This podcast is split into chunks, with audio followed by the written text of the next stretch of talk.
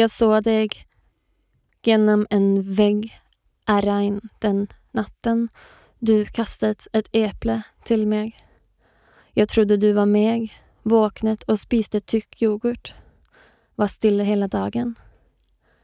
Mamma kallade mig Jonathan och jag kallade dig Sailor J. Pappa visade mig tystbasten. Den stod där i en brun vårskog, en liten busk. Blomstret rosa och var vacker.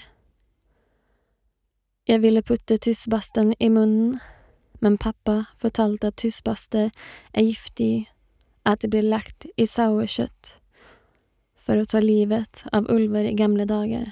Vips, så var döden där, ulveflocken på backen. Vi gick vidare ned i skogen mot havet. Jag var ett sultent barn.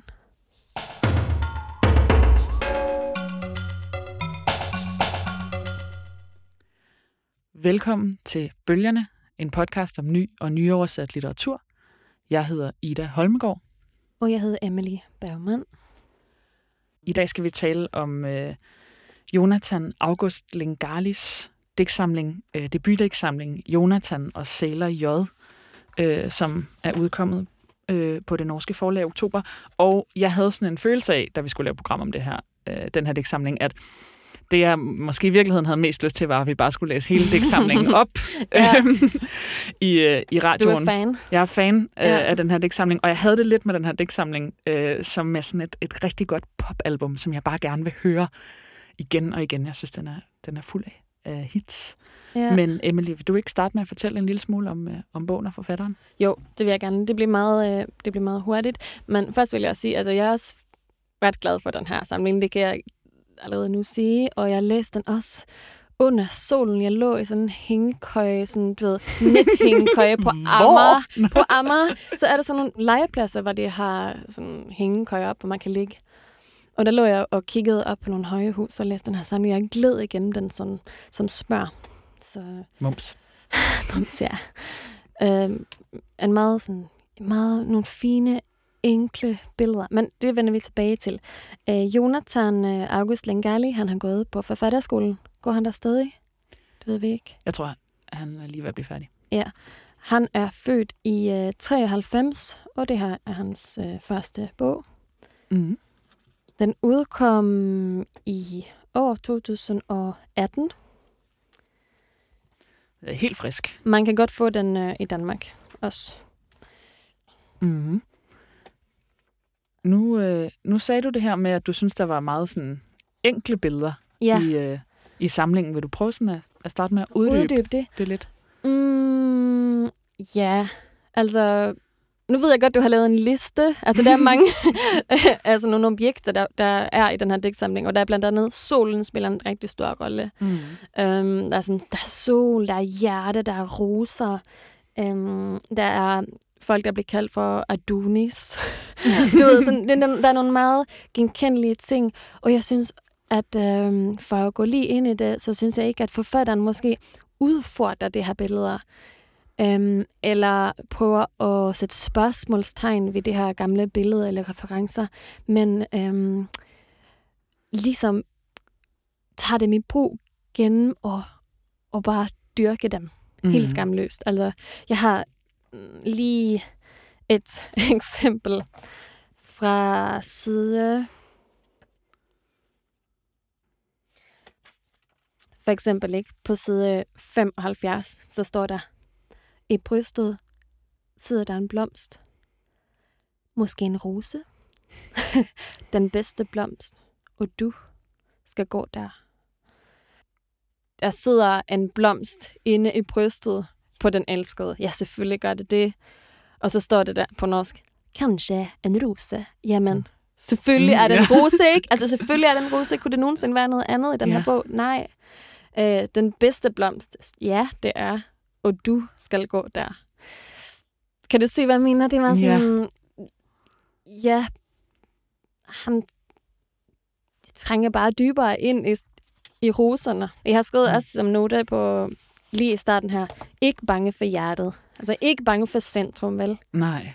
Ikke bange for hjertet, ikke bange for solen, ikke bange for det klassiske poetiske billede. Men ikke bare er der mange klassiske poetiske billeder, men man kan jo også måske sige, at det er en digtsamling, der simpelthen handler om kærlighed.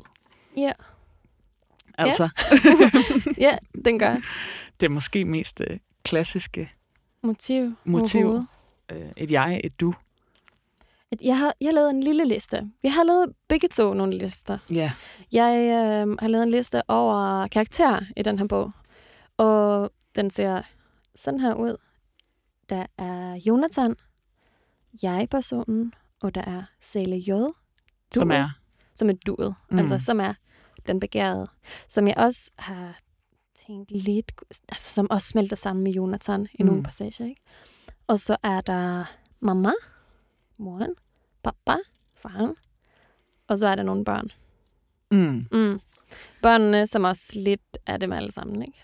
Ja, det kommer vi også til at snakke mere om. Men det, jeg synes, det er sigende, at vi begge to, når vi har læst den her digtsamling, har lavet nogle lister, fordi der er så tilpas få elementer simpelthen med i de her digte, og de bliver brugt igen og igen. Ja. Men kan vi ikke få din elementsliste i sin helhed? Ja, altså det er måske...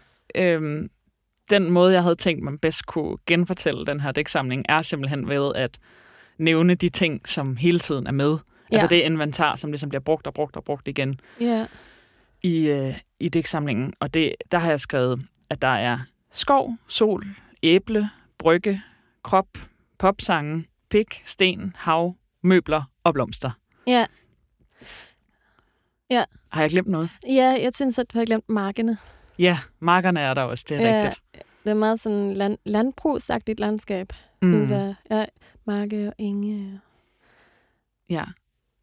Og måske, nu nævnte jeg som en del af inventaret, at der er mange sådan popsange, der ligesom bliver citeret. Jeg har også lavet en anden liste over, hvem der blandt andet bliver citeret i... eller hvad for nogle popsange... kunstnere, der bliver citeret i værket. Det er blandt andet Aqua, Robin, Solange og Nat King Cole. Mm-hmm. Og der er sådan en... Altså, det var også det, jeg startede med at sige, at altså, den enkelhed, som er i teksterne, kan også nogle gange minde om sådan en popsangsagtig catchyhed. Jeg finder lige et sted, hvor der er noget... For eksempel, når der står... Jeg havde kærestesorg første gang, jeg så dig. Og du siger, at du elsker mig. Den slags sådan helt meget, meget enkle proklamerende sætninger om kærligheden, bliver der ligesom slet ikke videt tilbage fra i teksterne. Nej. Altså, der er både referencer fra sådan et meget moderne popunivers, men der er også brugt nogle helt klassiske symboler, så som æblet, ikke? Ja. Ja. Altså nærmest bibliske ting.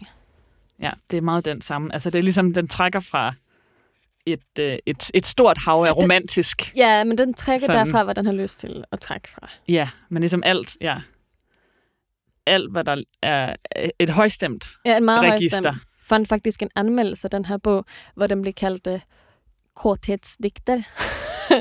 Det var meget positiv anmeldelse, selvom det måske lyder lidt reducerende. Altså på norsk liderlighedsdigte. Ja, liderlighedsdigte. Er det er? Hvad synes du? Jeg synes, det synes jeg måske er en meget fin beskrivelse. Ja, godhedsdigte, den kan vi godt gå med. Ja.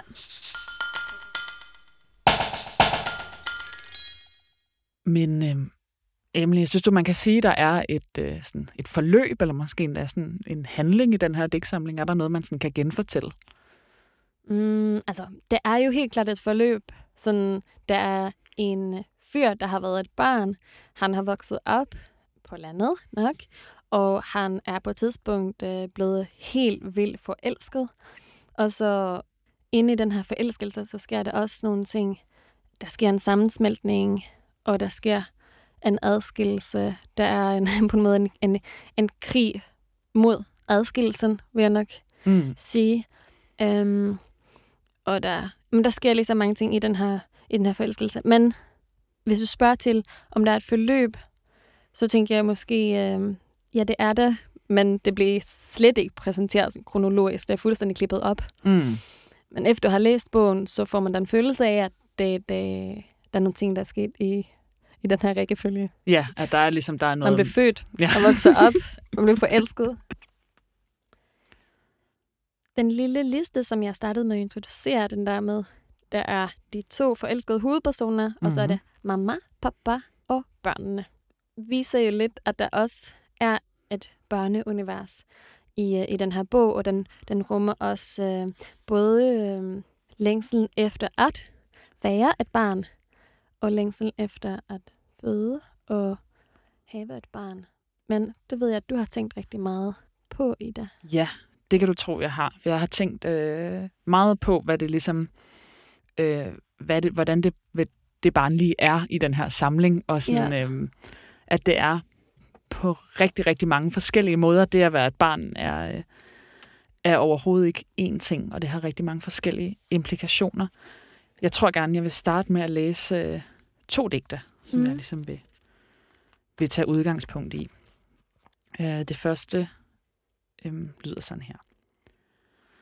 Stående i den æblehave, med stokrosespyd i hænderne, tisler op langs anklerne og blåklokker i håret, sulten og sol i ansigtet. Løvtandblomsterne vågner under fødderne, når solens søn tager et skridt over jorden. Barnet, som både er alene og ikke får det, som det vil. Jeg vokser. Jeg klær hav, og solen er i solen, husker bare solen, kan bare solen og vil bare sol. Må jeg bare lige sige, at det minder så meget om det der Edith Södergran digt. Jeg går på sol, jeg står på sol, ved bare sol. Ja. Det er ret smukt. Måske har han ovenikøbet læst det. Ellers så burde du læse det, Jonathan, hvis du hører det her. Tjek Edith Södergran ud. Det andet digt, som jeg har valgt ud, det lyder sådan her. Dengang der fødtes et barn. Min idé er at fortælle spædbarnet, at det kan frelse os alle. At det ikke bare kan få høre guggeligug. Alle fyldes op med guggeligug. Og jisser babysen. Det er ikke lurt. Det betyder sådan smart eller klogt. Babyen er lur. Og du er babyen min. Du har fødselsdag, fylder 10 år, to børn i hinandens arme. Jeg synes, de her to digte på hver sin måde sådan, afstikker ligesom to retninger, som jeg har tænkt på i digtsamlingen, at det, hvor det bare lige optræder. Ja. Det første har at gøre med sådan, planter og at vokse, og hvordan... det barnlige ligesom hele tiden. Altså, det er meget, meget plastisk. Man har været et barn, og man er blevet voksen, som du siger, men den her opklippede kronologi, som digtsamlingen har, gør også, at det barnlige er både noget, man kan have været, og noget, man kan blive, og noget, man ligesom kan være i forskellige situationer, og noget, som sætter en i forbindelse. Og i det første digt, hvor der står det her... med at man står i æblehaven med tisler op langs anklerne og blåklokker i håret, så er det jo som om, at jeget er blevet sådan en fuldstændig integreret i den her have. Ja. Og senere også i digtet bare står den her sætning, jeg vokser. Man får den her fornemmelse af det at have været. Det at vokse som et menneske er noget, der virkelig sætter en i forbindelse og får en til at smelte sammen. Som jeg tænker også, faktisk, ja. Sådan, at det er forelskelsen, der trænger ind og gør alt det her muligt. Og sådan, det er forelskelsen, der ligesom sætter alle de her ting i gang. Yeah. At det er den, der gør, at man... de kan blive børn igen. Og, altså, den sætter bare alt ud af spil på en måde. Helt klart. Og der er man måske... det bringer os måske videre til det andet digt, som jeg læste op... som starter med at handle om babyer og spædbørn, og hvordan man taler til spædbørn, og det ikke er så smart, at man bare siger guggeligug til dem, som jeg synes peger på det her med, hvordan man taler til spædbørn, at det er en samling, der tager børn enormt alvorligt, og det barnlige enormt alvorligt, og så sker der den her glidning i det her digt. Nu læser jeg lige igen. Alle fyldes op med guggeligug, og jisser babysen. Det er ikke lurt. Babyen er lur, og du er babyen min. Ja. Altså, hvor der er den her enormt stærke, og synes jeg også faktisk ret modige sammenkobling af faktisk et børnerum og et seksuelt rum. Er det som om... Hvordan tænker du det? Ja. At, altså, helt konkret, fordi man går fra at tale om spædbørn, der bliver født og er virkelig små, og som man leger med, og så til at tale om duet, kærlighedsobjektet, som en baby. Altså, det spiller også på dobbeltbetydningen på engelsk i ordet baby, altså, at man kan kalde sin kæreste for baby. Men samtidig, også i forhold til nogle af de andre ting, der står i teksten, tænker jeg, at det her med, du er babyen min, bliver ret konkret, især når man så følger digtet videre, hvor der står, at du har fødselsdag, fylder 10 år, 2 børn i hinandens arme. Yeah. At det som det, at digtet introducerer børn og det barnlige og babyer, og så sker der ligesom den her transformation, hvor det elskende par ligesom også bliver til børn. Mm. Jeg tænker, at i den her digtsamling, så det børneagtige virker, som om det har meget at gøre med sådan enorm ømhed og enorm omsorg og fysisk tæthed. Mm. Eller det er ligesom måske den her enorme kropslige tæthed og sådan sult og begejstring og sådan det her med ikke at kunne rumme sin følelse, altså sådan at være helt opfyldt. Ja, det er også et meget barnligt sted at stå. Ja. Og have fødselsdag og sådan noget. Så det er sådan, at det ligesom sender de her kroppe tilbage i et andet stadie, eller sådan, kan transformere kroppene til nogle kroppe, der minder mere om barnekroppe. Det kan jeg godt se. Jeg tænker også et andet eksempel på et sted, hvor barnet er blevet taget alvorligt, eller hvor han nærmer sig barnet med en enorm interesse. Der hvor han skriver, altså situationen er en sådan familiefest, hvor han skriver, at en familiefest, der pågår i flere dage, har en følelse af, hvor han ligesom siger, børnene er bange om natten, men de virker meget glade om dagen. Mm. Det var en virkelig sød betragtning. Eller sådan, kigger på børnene og tænker sådan, nej, men jeg synes bare, det er virkelig meget, meget fint og umiddelbart. Yeah. Det der med sådan, ja, men de er lidt bange om natten. De virker meget glade om dagen. Yeah. Ja. Det minder måske, altså det her med ligesom at tillade sig at sige de mest enkle ting. Yeah. Der er også et sted, hvor der står... træerne vokser i skoven, hvorfor siger jeg det? Eller sådan, hvorfor skulle man bemærke det? Men det vil den her digtsamling altså tillade sig at gøre. Noget andet, der ligger i det her, tænker jeg, med babyen er lur, og du er babyen min, bliver udbygget andre steder i samlingen, som faktisk mere direkte handler om at føde og fødsel. Jeg læser lige et lille sted før. Blandt andet i et digt står der, jeg skal aldrig få holde dig i hånden, kunne føde dig eller nogen. Mm. Altså, hvor den her unge mand, ligesom det her unge mandlige jeg, der står meget sådan noget med guttejeget og drengejeget, altså faktisk reflekterer over ikke at kunne føde, og hvad det vil sige. Og det synes jeg var i forhold til, hvor sindssygt enkel, apropos en observation, det er, at den godt nok ikke særlig hyppig i poesi. Men jeg ved også, du har fundet et sted, vi kan læse, som handler lidt om det her med fødsel. Ja, det er på side 70, hvor som et af det korteste digte, og et af det mest sådan skitseagtige digte, som lyder sådan her. Jeg vil sove, / jeg vil have en datter. Jeg vil løbe, / jeg vil have en søn. Barnet i mig, og igen. Lejen, du har den, jeg har den, jeg. Det er et så spørgende digt. Et digt, der overhovedet ikke er færdigt. Altså, det er som om han ligesom bare har haft en følelse, og så har han skrevet dem ned. Ja. Eller, ja, nogle tanker og følelser, og så... Ja, det er spørgende og ureflekteret på en meget fin måde, som jeg synes, at mange af de her digte er. Og når jeg siger ureflekteret, så jeg mener det meget, meget positivt, hvor alternativet vi har været, at man beskriver nogle voldsomme situationer med et blik, som altså lægger sig over som et analyserende eller reflekterende lag, som er sådan lidt en fælde for en poet, synes jeg i hvert fald, at man begynder at reflektere for meget over sit stof. Det her, jeg vil sove, jeg vil have en datter, jeg vil løbe, jeg vil have en søn. Altså, der står flere gange faktisk det her med at ville have børn. Der står også et sted meget, meget tidligere i digtsamlingen. Jeg vil sove, / jeg vil, at vi skal have en datter.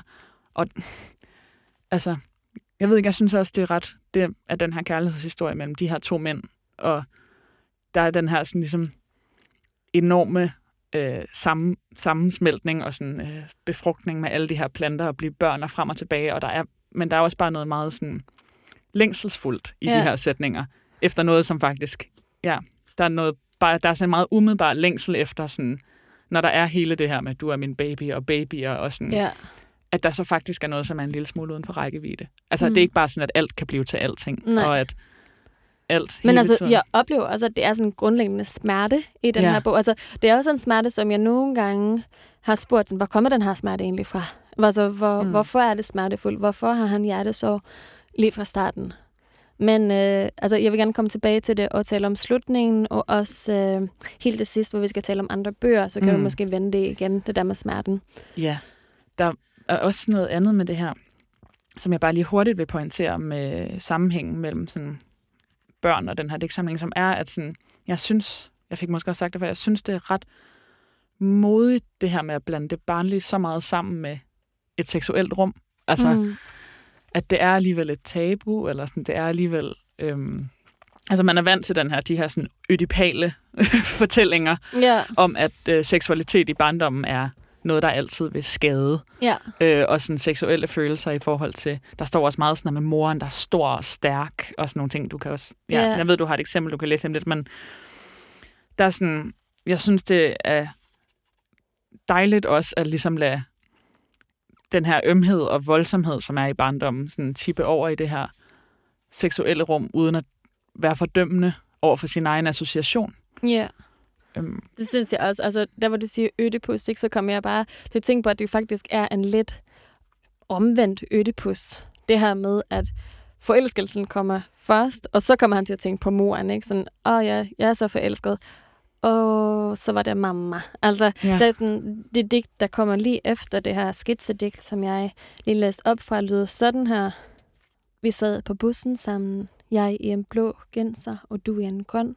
Jeg stupte fra brygger, sov i mammas sommerhus. Altså bare det her med, at de sidder på bussen, de to elskende, så kommer de frem til moren og sover i hendes sommerhus, eller jeg ved ikke, om hun er der. Men man kan selvfølgelig læse helt konkret, men hvis man så ligesom ledeligt ved i associationer, så kommer jeg hurtigt til at tænke på en livmor i hvert fald.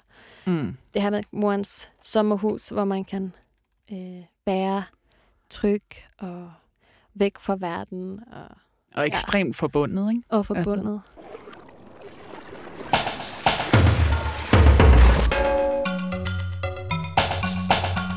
Du lytter til Bølgerne med Ida Holmegård og Emily Bergman.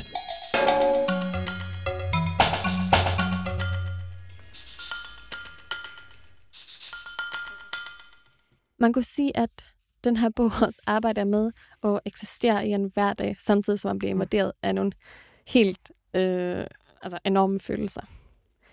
Og altså, det er ikke et særligt ualmindeligt billede i ny dansk litteratur, oplever jeg. Det her med at prøve at portrættere en magi i hverdagen. Eller du ved, fortælle om sin hverdag, og så måske sådan stole på, at der er en magi i det. Eller prøve at videregive ligesom noget. Noget betydningsfuldt. En særlig intimitet, en særlig fortryllelse. Ja, og jeg vil læse et digt op, hvor jeg virkelig synes, at det lykkes. Denne gangen er jeg heldig, for i dag kan ingen i hele verden modstå min berøring. Jeg sparker bolden ned ad gaden, spankulerer efter en kat, puster hårdt på solbrillerne. Tiden fra en lille æbleblomst til frugt, også nogle måneder en sommer, kan være nok til at blive rød og sød. Et æble er en lille ting, en alt for kødfuld plante. Mm. Ja, jeg synes bare, altså det rører mig virkelig, det her. De her billeder og det her lille forløb med drengen, der går ned ad gaden og sparker på en bold og lige går tilladelse og går efter en kat og puster hårdt på sine solbriller. Så forstår man sig, han puster dem mod sin tøj, ikke? Mm. Og så tænker jeg også på de her sådan æble, den lille æbleblomst, der bliver til et æble. Og måske er jeg også faktisk lidt lettet, for når jeg snakker om den her bevægelse i dansk litteratur, så oplever jeg også ofte, at der er en ambition om, hvilket ikke er forkert i sig selv, som jeg også synes kan være meget smukt med at vende noget, der som sådan, oftest bliver betragtet som grimt, og sådan gør det smukt, du ved sådan. Og jeg så den beskidte gade, og jeg synes, det var så smukt, og sådan skraldet på gaden, glitrede. Mm. Jeg synes, altså, det kan også lykkes. Og sådan, det, ja, der er også digte, som gør det, som jeg elsker og holder meget af. Men jeg synes også, at det er frigørende, at der er nogen, der bare skriver om det, der er smukt, og siger, at det er smukt. Ja, at æblets blomst ligesom kan få lov til også at få lidt, lidt airtime. Og denne gang er jeg heldig. Ingen kan modstå min berøring. Det er en følelse, en meget genkendelig følelse. For alle, håber jeg. Nu er vi jo som udgangspunkt meget begejstrede for den her bog. Nu tænker jeg, at jeg faktisk også gerne vil spørge, om der ikke er nogen problemer ved den. Altså, det er der jo selvfølgelig altid, synes jeg. Eller jeg har ikke læst nogen bøger endnu, som jeg ikke synes, der er et eller andet lille problem med. Og, eller man kan sige, som det er tilfældet med mange bøger, jeg er i hvert fald glad for, synes jeg, at en af de ting, som kan være dens styrke på nogle måder, også kan være dens svaghed. Især, at jeg synes, den er en lille smule lang. Yeah. Altså, der er næsten 100 digte. Der er 95 digte i den her bog. Yeah. I det her, som vi har beskrevet, ret sådan lille univers. Og jeg synes nogle gange godt, den simpelthen kan gå fra at have det her sådan variation over temaagtige fornemmelse til simpelthen at komme til at gentage sig selv. Ja, altså jeg vil også sige, jeg har godt tænkt over, at den er ret lang for at være en debutsamling, og jeg synes også, det er ret fedt, at, sådan, at han får lov til at snakke på en måde, at teksten får lov til at løbe. Men hvis jeg også sådan, måtte ønske mig noget, så ville der måske være noget med at stryge de sidste linjer i nogle af digterne, hvor der alligevel bliver sådan lidt selvsving i det. Jeg har et eksempel med at bær i munden. Jeg er døende nu. Og det er ikke engang for din skyld. Det er sommer i tusindfrydernes hjem, store hænder. Jeg vil gå, mig vil i skoven alene for sidste gang. Når sidste gang blev første gang. Det der med sådan, når sidste gang blev første gang. Det synes jeg også er lidt sådan aforismekedelighed, der kommer over det, som ikke klarer den her bog. Og som den ikke gør. Når sidste gang blev første gang. Det kunne jeg godt, du ved. Jeg kunne godt se det som sådan en tatovering, som jeg ikke så gerne vil have. Ja, det var meget effektivt forklaret. Du ved, eller sådan. Helt klart. Ja, og det er sjovt det der med digte og slutning. Ikke? Det er skidesvært at komme ud af sit digt. Man vil gerne lige sætte en streg under det. Man vil gerne lige sige, hvad er det, man har sagt. Jeg har tænkt over, at der er virkelig, virkelig mange digte, som har svært ved at slutte, altså. Ja, yeah, det er også den her meget typisk problem. Ja, yeah. Alt bråket i verden, og jeg som stoler på dig, og soler mig i solen. Og du ved, det der med sådan, solen i solen, der står også, jeg graver gennem jord for at komme til jord en gang. Det føles som et lidt enkelt greb. Jeg kan sgu meget godt. Jeg synes, det er meget dejligt. Ja. Yeah. Jeg tænker mere måske, at der er nogen. Måske kan jeg lige komme med et eksempel på et digt, som jeg ikke synes er et dårligt digt, men hvor jeg tænker sådan, okay, men der er nogle af de andre digte, som er bedre, og når den er lang, så tænker jeg over, hvad det ligesom skal. En dråbe vand render gennem fingrene. Mine fingre, solens evige skygge, træernes rødder knuser stenene, frøene sover. Gedehamsen er en ildblomst, pludselig tager den fyr, og nogle måneder senere kun aske igen på grenene. Om nætterne drømmer jeg om skove, tusindvis af hvide frø, skove og glade gutter, som lærer gennem krøllerne. Altså, digtsamlingen gør det her med, den hele tiden igen og igen bruger de samme elementer, ikke? Mm. Og med det her digt har jeg det bare som om, at det næsten... Altså, så er der det her vand gennem fingrene, solen, skygge, træerne, der knuser stenene, måske også sådan et lidt... Eller hvor de klassiske billeder bliver en lille smule tungt, og så den her blomst, der bryder i brand, og drømmene, og skovene, og altså, hvor jeg har det som om, at elementerne i meget mindre grad, end mange af de andre digte, ligesom vil hinanden noget. Ja. Altså, at det er sådan... sammenhængen føles ikke så stærk. Okay, altså... Jeg kan godt følge, hvad du mener, og jeg er måske også enig i noget af det, men jeg sidder faktisk med det samme digt foran mig her, og hvor jeg ligesom har understreget den første linje, som jeg rigtig godt kan lide, det der med en dråbe vand, der løber mellem fingrene på nogen, hvilket også er et eksempel på, at jeg i hvert fald jeg får en følelse af, at redaktøren her har været ret large. Mm. Altså, det er lidt den samme ting, som at den har fået lov til at blive så lang. Altså det der med sådan en dråbe, som løber mellem fingrene. Jeg elsker det. Jeg elsker det så meget. Ja. Det der med sådan, okay, er der nogle rigtig små fingre, eller dråben rigtig stor, eller hvad? Eller deler den sig? Altså kan en dråbe vand sådan dele sig i 3 eller 4? Altså, du ved, der har ikke været en eller anden irriterende redaktør, der har siddet og været sådan, Jonathan. En dråbe vand kan ikke... Ja, præcis. Ringe. Der er meget, meget få deciderede dårlige sætninger eller uklare sætninger i den her. Altså, jeg har det som om, at der bare ligesom, der bliver skrevet fra et sted, hvor man bare kan, altså, det kan bare fosse kan bare ud. Øse, ja. Det er jo også sådan er det meget fascinerende. Den bare, altså, den er blevet øst ud af. Ja.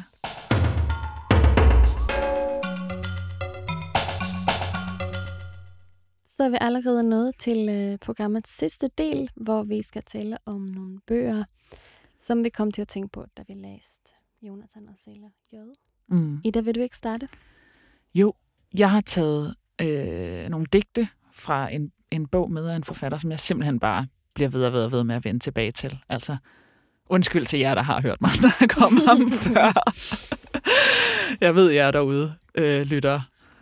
Folk, jeg har undervist på kursus. Men jeg synes simpelthen, at det var for oplagt en parallel til, at jeg ikke kunne undgå at lave den, eller hvad man siger. Men Morti Whisky, dansk digter, som levede fra, eller som blev født i 1963, og som døde i 2004. Og måske også, fordi jeg lige har beskæftiget mig med den i andre sammenhæng, kom jeg rigtig meget til at tænke på hans digtsamlinger, der hedder Vokseværk fra 85, som jo allerede i titlen med altså vokse og værk, eller sådan vokse og skabelse, minder måske lidt om den her Jonathan og Sela J-bog. Men jeg vil starte med at læse et digt op, som jeg synes minder meget om tonen omkring barndom i Jonathans tekster, der hedder Hjemkomst. Badmintonketcheren på væggen i mit gamle værelse. Solen blæser træerne skygge forbi på gulvet, som den plejede. Men jeg er så stor, jeg er en statue. Dengang var jeg kød og blod og blå mærker. Jeg var kejser her, eller i hvert fald indfødt. Hele korpus med indvolde, dybrøde læber. Der står bøger på reolerne, som jeg ikke vil tale om. De er gået hen og blevet hellige. Parentes. Udråbstegn. Parentes slut. Jeg må afsted fra dette Julis klaustrofobiske værelse. Jeg tænker, der er helt klart noget i tonen, som minder om det her med barndommen som et sted, hvor man kan bebo sin krop på en anden måde.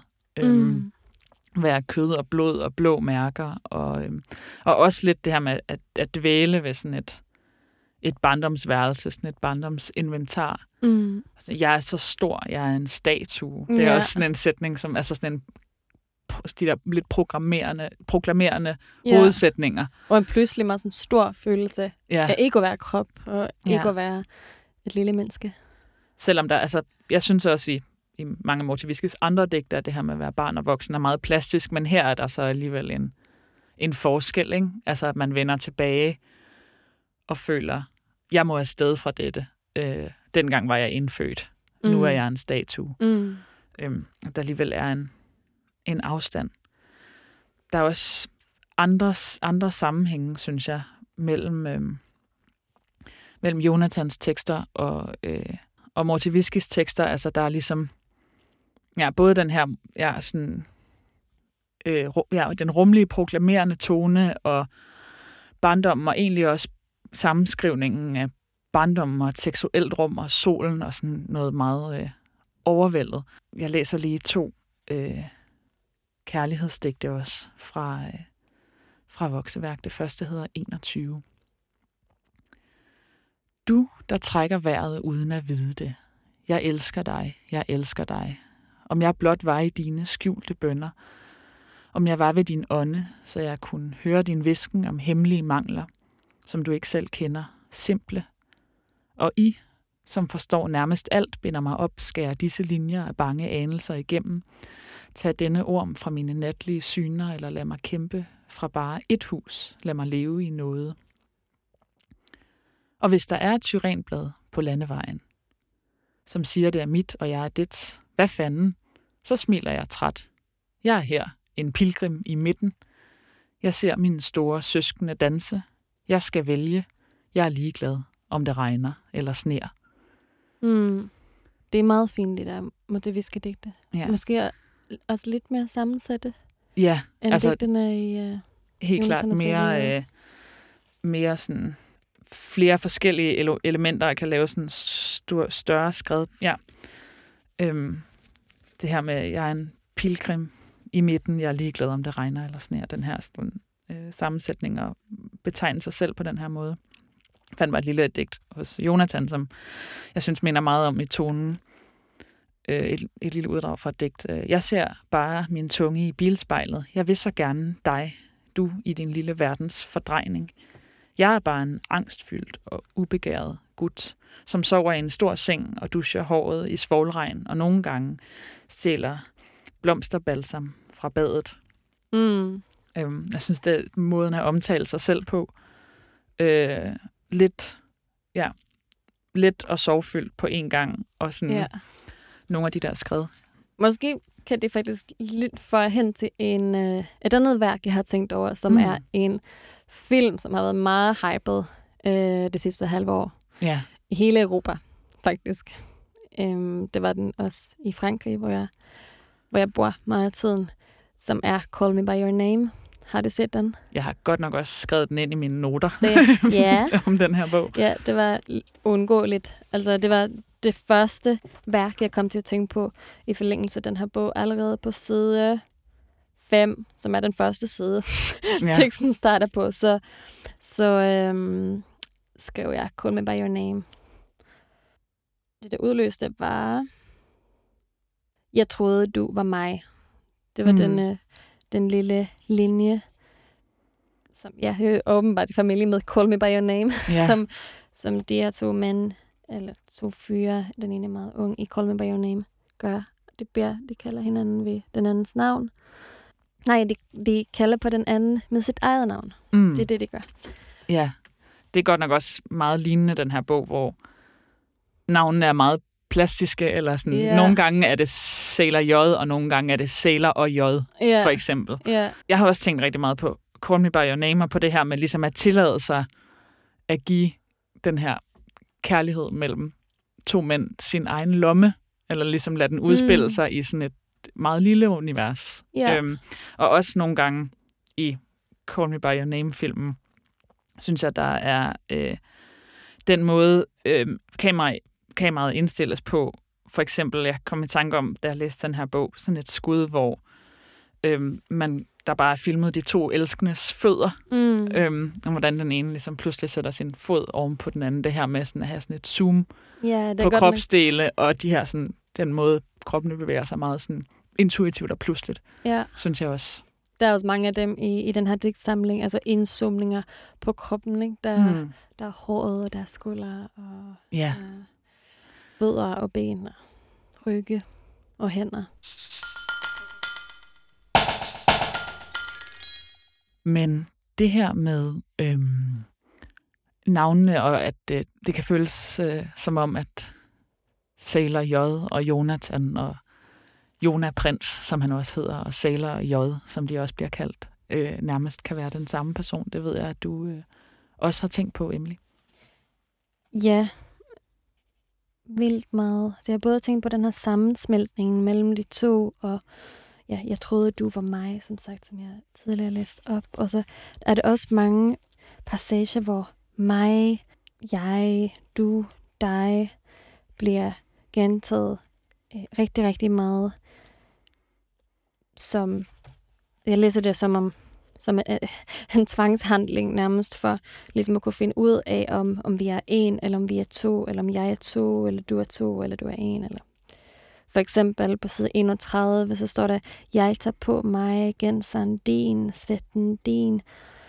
Du tørker panadi på armene mine. På side 67, så står der, hændene mine holder i lårene dine, ballene dine i munden min. Med et forsigtigt smil, jeg rejser mig over dig, en fod på hver side, strækker armene i vejret. Altså, der bliver brugt så mange kræfter på at få adskilt det her dig og mig. Mm. Altså, det er en bevægelse, som er der lige så meget som sammensmeltningen, synes jeg, adskillelsen. Og jeg synes især faktisk, at det her får lov til at tage plads helt i slutningen af bogen. Fra side 86. 86 starter med, jeg er vældig heldig, for jeg kan ikke stoppes. Hvilket jeg oplever som bogens eneste linje med en ironisk undertone. Altså, og også en anerkendelse af, at Jonathan har været ret meget i sit eget hoved. Altså, i løbet af den her samling, ikke? Altså, at der nogle gange så bliver forelskelsen så stærk, at der ikke er rigtig plads til den anden. Der står også længere ned i digtet, jeg har ikke tid til at tænke på dig. Men det er det eneste, der bliver gjort, ikke? Altså, det er det eneste, der bliver gjort i den her bog. Der bliver tænkt og tænkt og tænkt og tænkt på den anden. Der bliver begæret og begæret og begæret. Og holdt fast og holdt fast og holdt fast. Hvilket også for videre til den bog, jeg har taget med, som er Jacques Roubauds Quelque chose de noir. Jo, man kan nærmest, altså hvis personerne hvis den anden virkelig forsvinder ind i en. Altså, ja, så forsvinder den jo. Ja, også. Det er også på en underlig bagvendt måde et form for tab. Ja. Eller en form for... altså den her bog mindede mig meget om sorgskildringer, faktisk. Altså, den minder mig rigtig meget om Carls bog af Anna-Marie Eid, som beskriver tiden efter, hun mistede sin søn. Og den her bog, jeg har taget med, Quelque chose de noir, Nogting sort, handler om Jacques Roubauds tab af sin kone. Og begge de sorgbøger beskriver død, arbejder med at prøve at fange det her menneske, der er dødt. Og så prøve at holde fast og forhindre døden gennem at ligesom holde fast detaljer, holde fast i relationen og hvem var det her, hvem er det her. Og det minder meget om sådan en sindssyg forelskelse, der spiller over alle grænser, ikke? For eksempel så står der et sted i den her pludselig tungt blod under hendes hud. Det er måske noget lidt andet, men du ved, det de der detaljer i et forløb omkring et dødsfald, hvor blodet bliver tungt og samler sig i bagsiden af kroppen. De der detaljer, som bliver nødt til at blive tasket igen og igen og igen og igen på en tvingende måde. Og der bliver rodet rundt i følelser frem og tilbage, frem og tilbage, frem og tilbage. Du har desværre ikke Carls bog her, men det er, altså selvfølgelig det er en mor, der har mistet sin søn, men det er alligevel nogle elementer, som har så selvfølgelig en plads i den der beskrivelse, ligesom den har det her, det der med fødslen selvfølgelig, og du ved, man ser hele det der med det menneskes, som man begærer, som man vil holde fast, som man vil have i sig selv. Igen, altså graviditeten selvfølgelig, og hans fødsel, og så bare det der med, og at der skal være dage, der går. Altså, der skal findes hver dag også. Og smerten i det, ikke? Det tænker jeg nærmest er kun grundsmerten i bogen om Sailor J. Altså, at der skal leves også samtidig, som man er fuldstændig altså nedbrudt af de her følelser. Altså, hvor de her følelser er ved at kvæle en, så er man også nødt til at bare stå op og gå rundt under solen, ikke? Mm. Men og selvfølgelig, så er jo også altså grundproblemet, grundsmerten, at mennesker er adskilte. Ja. Altså, man har ikke...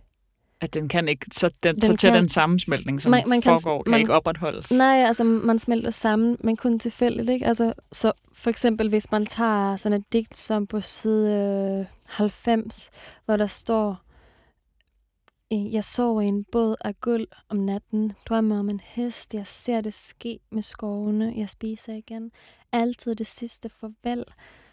Altså det viser bare tilbage til det der med, jeg havde hjertesorg første gang, jeg så dig, ikke? Altså det er, den her adskillelse er så smertefuld, og jeg tænkte også, det siger noget om, hvor den her digtsamling, ligesom de to digtsamlinger om tab og sorg, som jeg har snakket om, bliver tvinget hen til det sted, hvor den anden bliver sat fri.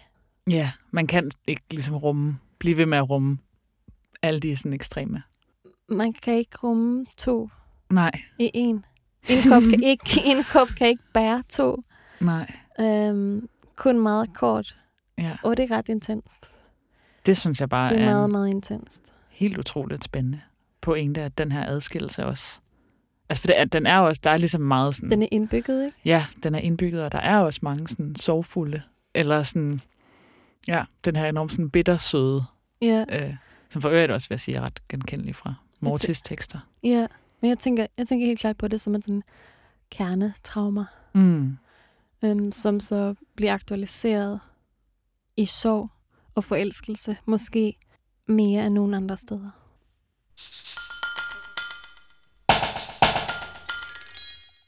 Det var alt for bølgerne for denne gang. Tak til Nordisk Kulturfond, skal vi huske at sige, for støtte. Og tak til dig, Emily. Tak til dig, Ida. Og tak til jer lyttere, fordi I lyttede med.